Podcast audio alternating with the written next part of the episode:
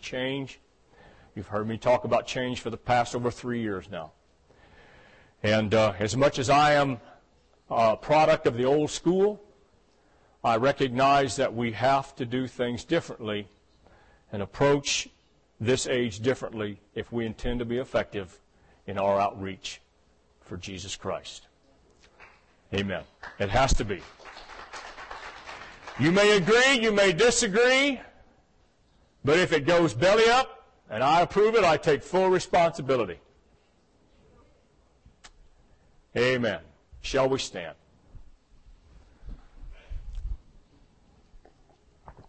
I invite your attention this morning to 2 Corinthians. I won't be very long, so just stick with me a few moments here and we will preach a little bit to you. I want to build you up and uh, send you home feeling good about things. Amen. Amen. I appreciate the ministering brethren of this church more than you'll ever know. 2 Corinthians chapter 1 verses 3 through 5. Paul writes, Blessed be the God and Father of our Lord Jesus Christ, the Father of mercies and the God of all comfort, who comforts us in all our tribulation, that we may be able to comfort those who are in any trouble with the comfort with which we ourselves are comforted by God. For as the sufferings of Christ abound in us, so our consolation also abounds through Christ. Let us pray. Heavenly Father, I thank you this morning for the marvelous times we have had this past week, for your glorious presence and power that has permeated the lives of so many in this sanctuary. As we come together this morning once again, we thank you for your presence that we have experienced here in the service, for the excitement and the enthusiasm that we see building and mounting for your glorious kingdom and for your work.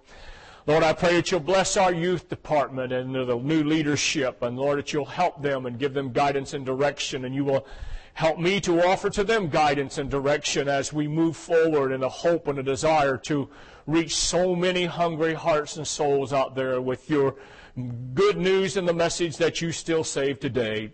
Lord, I pray that you'll bless and anoint this word today as we bring it forth, and we'll give you the praise and the thanks for it. It is in the name of Jesus that day we do ask it. And everyone said, Amen.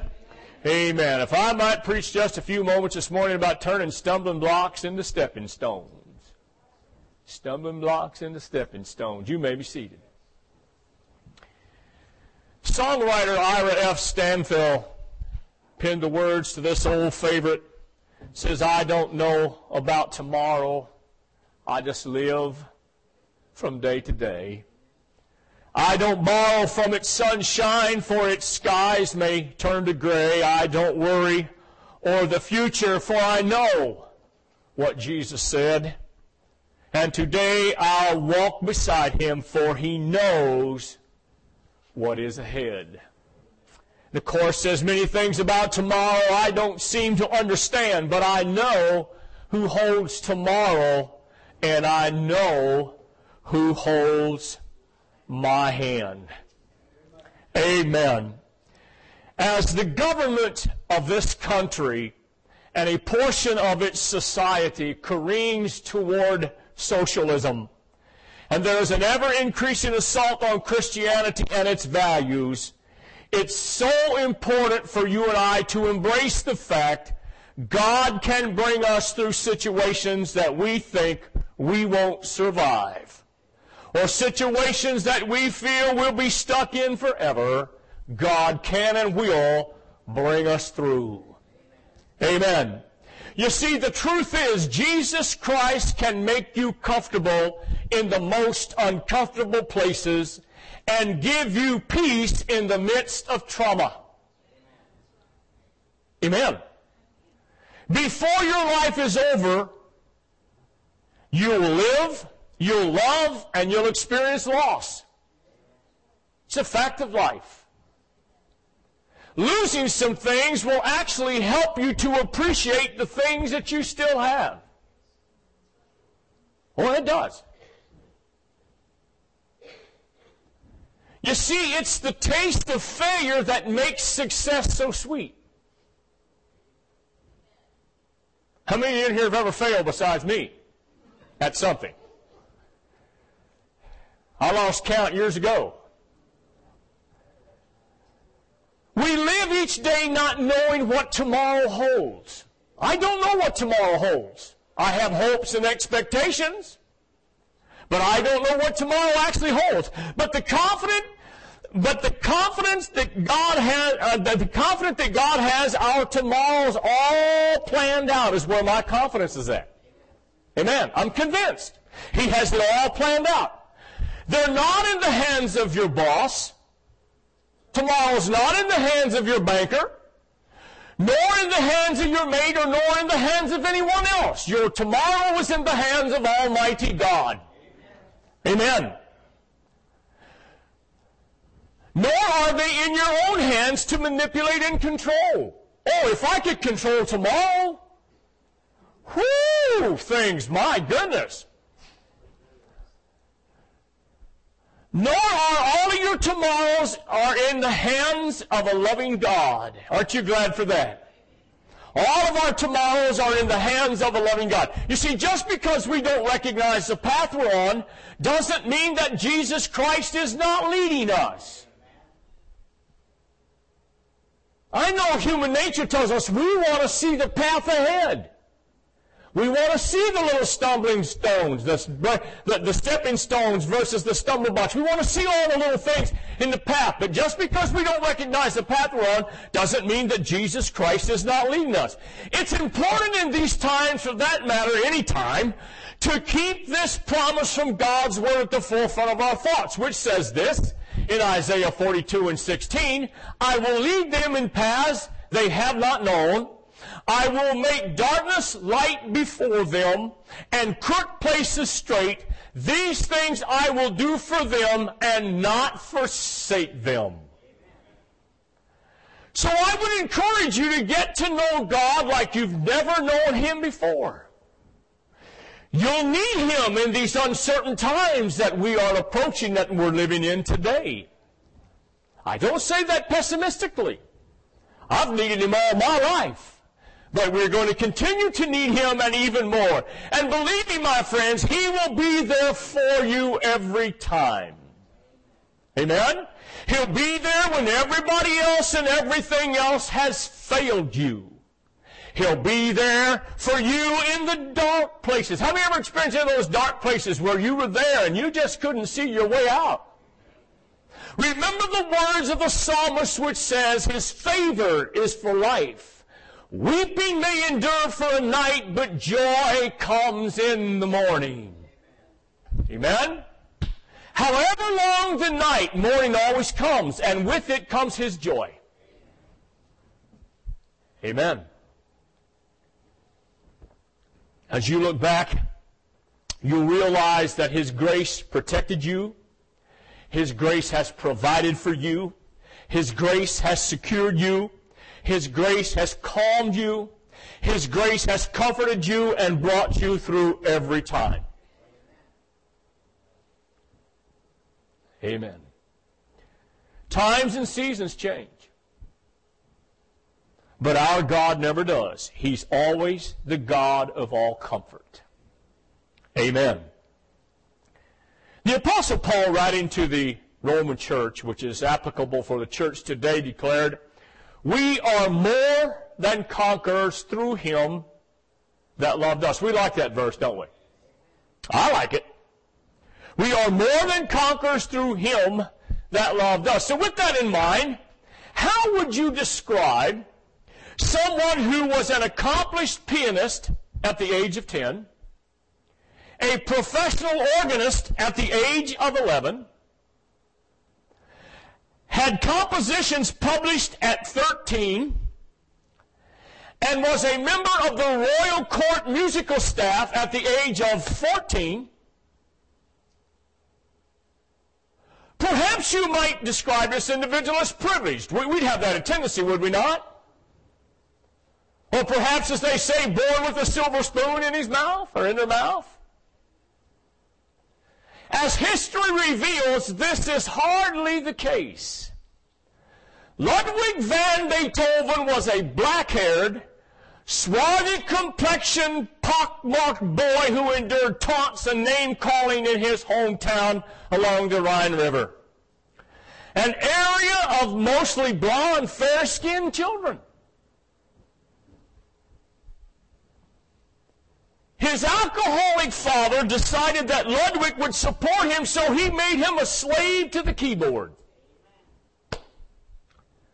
Looking back, Beethoven couldn't recall a single moment of childhood happiness. What a tragedy.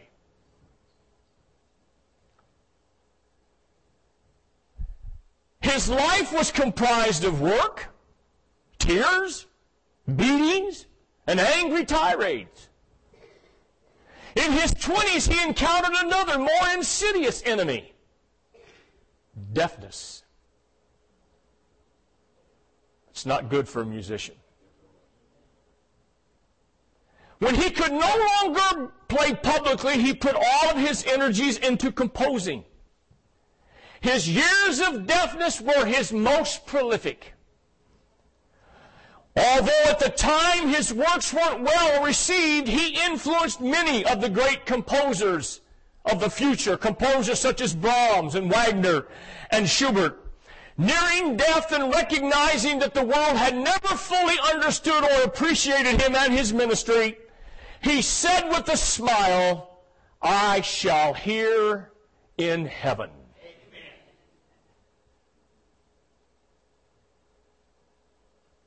Hardly someone we would categorize as successful. You see, when life knocks you down, don't stay down. Bounce back. You'll get knocked down. I promise you, as sure as I'm standing before you alive, you'll get knocked down.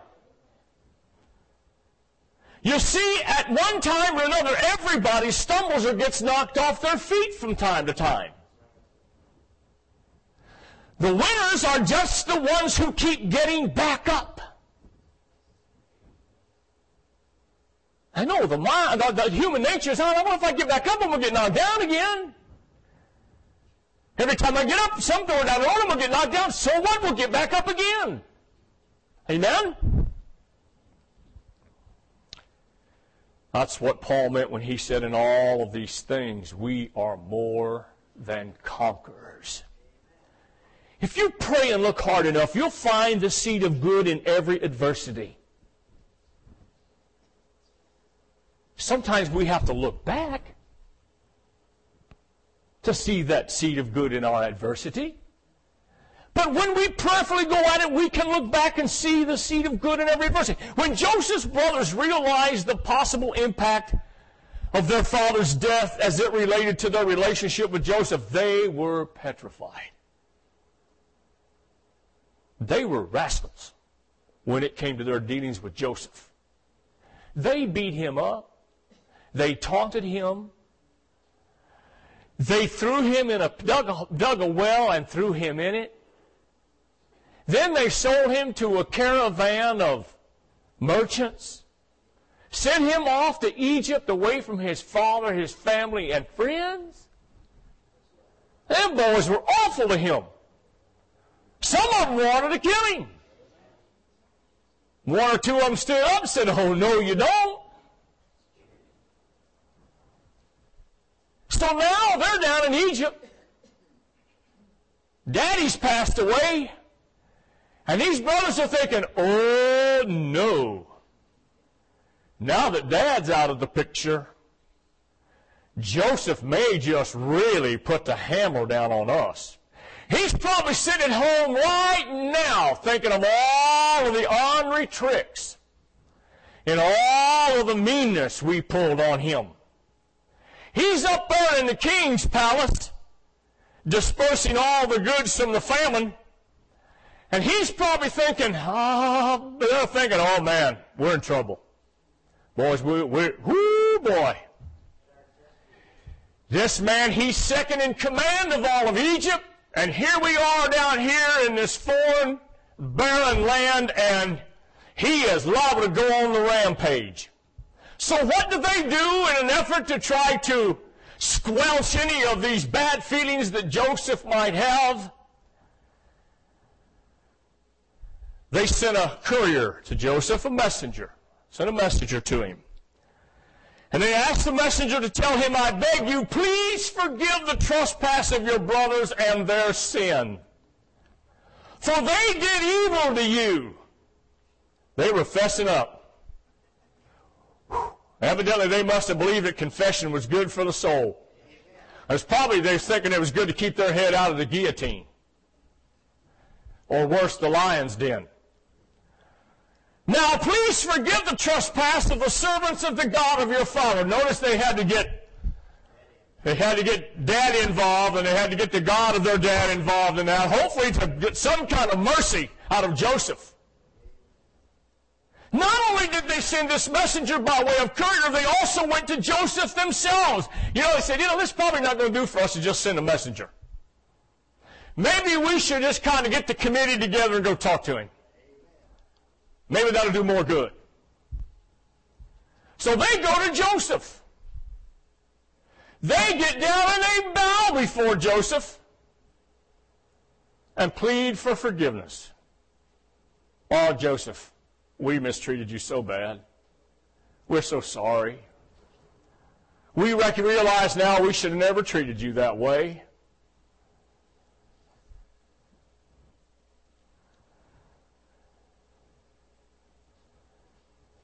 They begged for forgiveness. I want you to listen carefully to Joseph's response to their concerns. Here's a man that got knocked down more times than I, I don't even want to. I don't even want to think about it. And every time he got back up.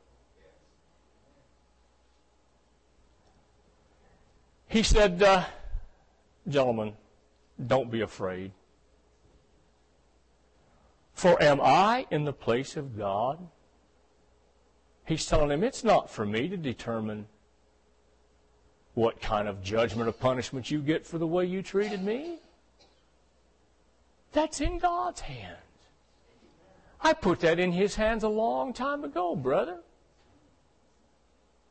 What you've done to me, it's, it's, it's between you and Him, not me. I know I'm adding a lot in there and paraphrasing, but that's what he meant. Am I in the place of God? But he said, But as for you, yeah, you meant evil against me. I, I understand. I'm, I'm mature enough to know that, you know, you guys are just being rascals. But he said, Listen, God meant it for good. Oh, would to God we could learn that lesson. God meant it for good. In order to bring it about as it is this day to save many people alive. You guys had to do what you've done to get me at the right place at the right time so God could have me at the right place at the right time so that we could save this nation. I know what you meant, but you know, that's all right. God meant it the right way. Therefore, don't be afraid. I will prove. Now listen to this. I don't know how well they were dealing with the guilt. Obviously, they weren't dealing with either. They were they were they were dealing with a, combination of guilt and fear out of what Joseph might do or whatever. He said, "Oh, and furthermore, to kind of kind of complicate matters in their mind, he said, "I'll provide for you." Not only for you, but I'll provide for your little ones. And he comforted them and spoke kindly to them.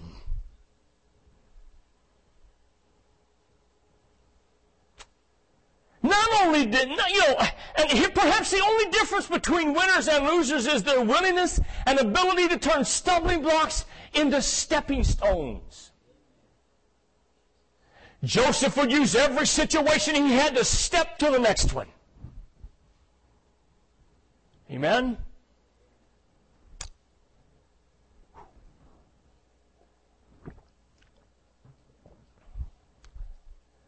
Stumbling blocks into stepping stones.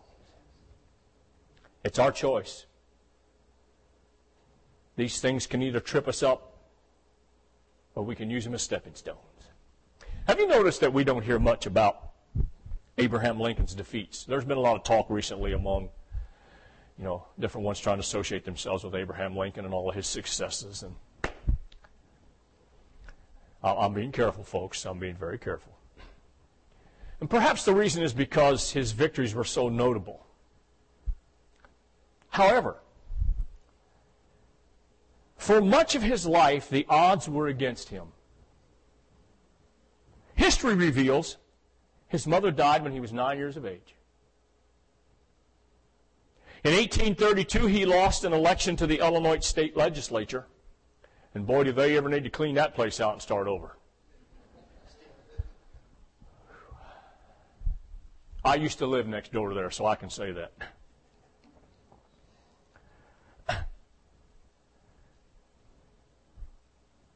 In 1849, he was rejected as commissioner of the General Land Office. He lost a Senate race in 1855 and also in 1858. And in between and in between all of that, he failed to win a vice presidential nomination. Track record's not too good yet. However, in the midst of all of that, his most painful losses were the deaths of his four-year-old son and his 12-year-old son. Born in the backwoods of Kentucky, Lincoln had only a few months of what they called blab school. Now, blab school that you're thinking about is not, not blab school they're talking about. I know we got a lot of folks that can blab, but that's not. But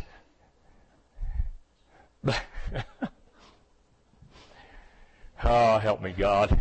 But, Blab school was one uh, school without books where students actually just repeated the words of the teacher. They didn't have textbooks like we understand. That was called blab school back then, where the teacher, you know, teacher would talk and, and they would just repeat or, or, you know, do what the teacher told, talk after the teacher.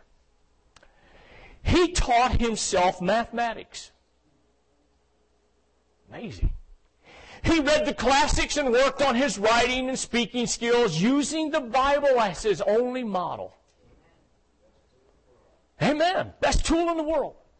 His philosophy was, I'll study and prepare, and when the time comes, I'll be ready. And the time did come. After being knocked down time and time and time again, he refused to stay down and got back up.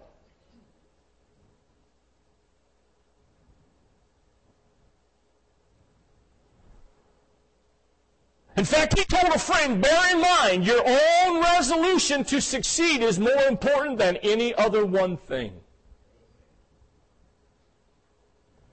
His Gettysburg Address is one of the most notable speeches in United States history.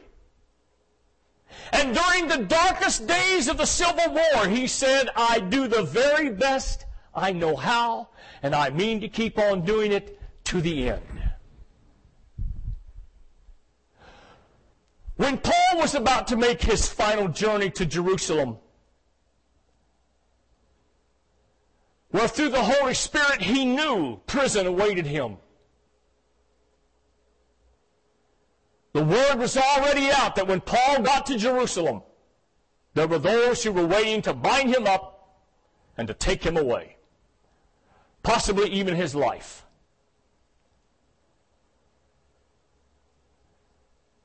Now I want you to notice that in that in that event, Paul never said none of these things hurt me. He said none of these things move me. In Acts 20 and 24. There's a big difference. Paul refused to let life's problems derail him. He was a man on a mission and nothing was going to deter him from that mission. He understood that what happens in you is more important than what happens to you.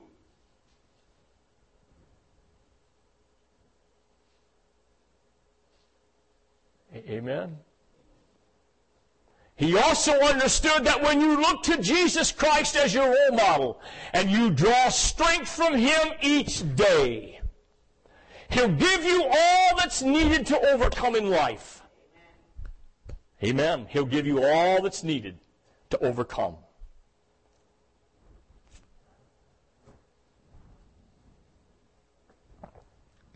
In this time of uncertainty, speculation, and turmoil, don't lose your peace. I have folks come to me not necessarily that are involved in church on a regular basis. Absolutely petrified. In fact, this morning I, I went by and got me a cup of coffee again, and the same gentleman that I talked to a week or two ago and carried on a conversation, he was there and he recognized me again. And we talked a little more in detail this morning for a few moments, and him and his wife both attend church regularly, and they're faithful, and he happens to be there because he's employed there now. And he's probably just a little bit older than I am. Uh, very uh, distinguished looking gentleman, someone you would not expect behind the counter of a McDonald's. And I kind of caught my eye last week, and I thought that's unusual to find somebody of that age and that caliber behind the. So in our conversation this morning, he happened to let me know in a roundabout way that that wasn't his background, that his wife's a school teacher in a local school here, telling me about the budget cuts and the things they were going through there. And he said, uh, I'm only here. He said, I'd love to be in church this morning. He said, I'm only here because I, I have to be here to work. He said, I was a corporate manager in a large corporation. He said, I lost my job and I lost my 401k. Thousands of dollars, he said, are gone.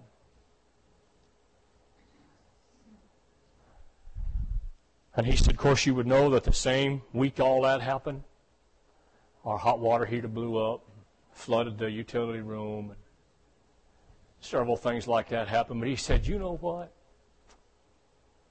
He said, everything will be all right. Amen. He said, we put it all in the hands of God. Don't lose your peace. Perhaps one of the greatest promises found in the Bible is this. Isaiah 26 and 3 says, you, you will keep him in perfect peace whose mind is stayed on you because he trusts in you. So I must ask, who are you trusting to solve the problem today? God or yourself? I think we would all do well to live by this principle. Do your best, then let God do the rest. That's all I know. To do my best and let God do the rest. Too many of us have the idea that it's wrong to enjoy ourselves while we have problems. Now think about that for a moment. If we're having problems, we think we ought to be a wreck. That's kind of the kind of the human psyche, you know. We often grow up believing that if we can't do anything else, the least we can do is worry, for heaven's sakes. At least we can think about what we're going to do tomorrow when things don't happen that we thought were going to happen. We can act stressed. We can we, we can uh, we can act, be miserable. I mean, you know, it's our choice. In fact, the Bible addresses this. In Philippians chapter 1, verses 27 through 28, and I, I quote this to you, I read this to you from the Living Bible, says, But whatever happens to me, this is Paul writing, remember always to live as Christians should, so that whether I ever see you again or not, I will keep on hearing good reports that you are standing side by side with one strong purpose to tell the good news fearlessly. No matter what your enemies may do, they will see this as a sign of their downfall, but you, for you, it will be a clear sign from God that He is with you and that He has given you eternal life with Him. Amen. This passage teaches us that when adversity comes, and it will come, we must stay in peace. You see, Satan doesn't know what to do with us when, we, when he can't get us all riled up. That's his modus operandi to get you on pins and needles, have you a nervous wreck, have you torn up, so discombobulated that you just I cannot get focused on anything. Because then he's got your mind.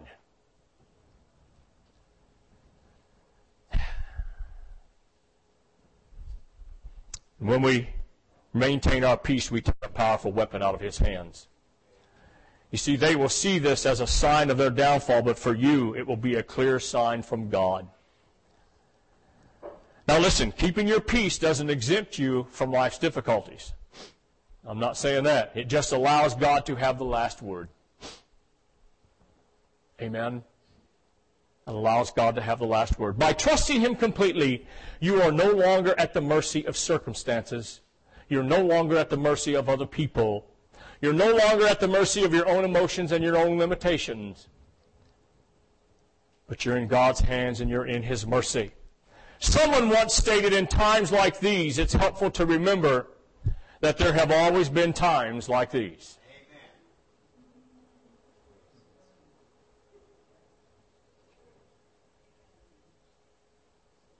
That's right, remember. In times like these, it's helpful to remember that there have always been times like these.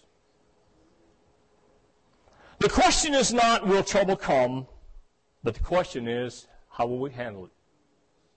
How will we handle it? The apostle says in Hebrews 4 and 3, For we have all, for we who have believed do enter into that rest. We can enter into that rest to recognize and know, even though we might be surrounded with difficulties and uncertainties, that we can rest in the loving arms of God, who has everything in control. You see, when things go wrong, do what God leads you to do, then rest in Him and watch Him work on your behalf. Amen? As you stand and the musicians make their way, I close with this passage from Romans. And we know that all things work together for the good to those who love God and to those who are the called according to his purpose. The last stanza of that song says, I don't know about tomorrow, it may bring me poverty. But the one who feeds the sparrow is the one who stands by me. And the path that is my portion may be through the flame or flood, but his presence goes before me, and I am covered with his blood. Many things about tomorrow I don't seem to understand. But I know who holds tomorrow, and I know who holds my hand. Let's worship. Great is your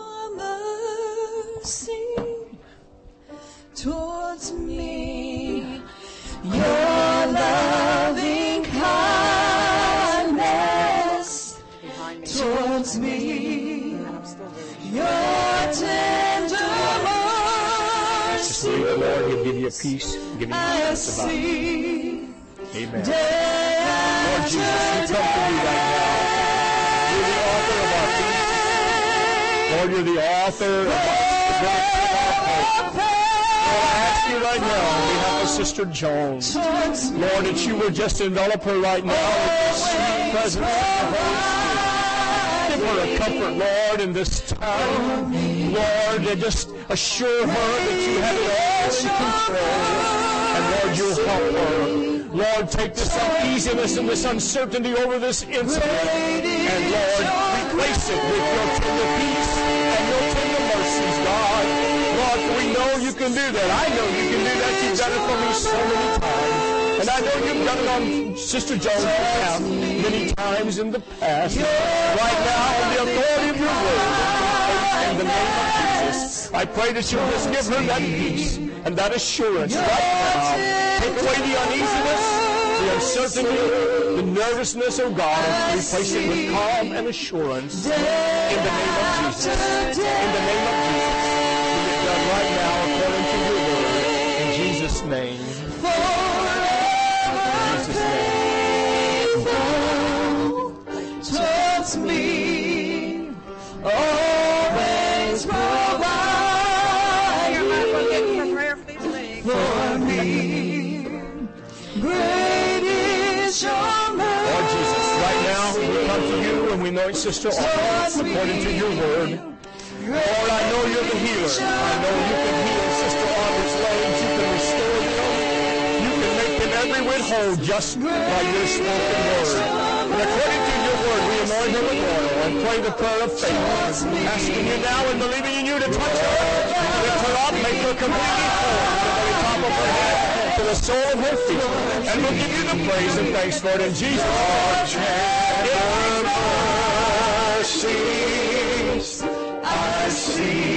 In Jesus' name.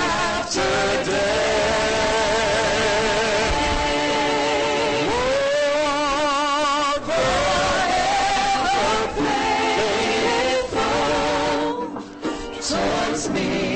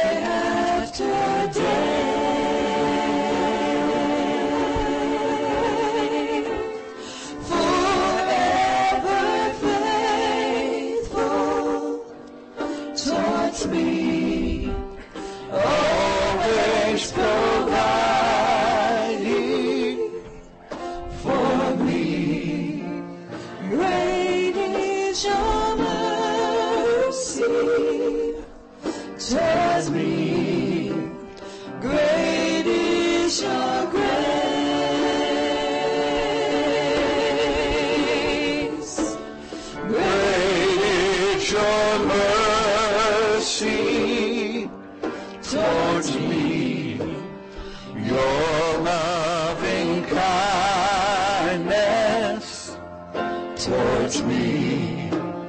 Your tender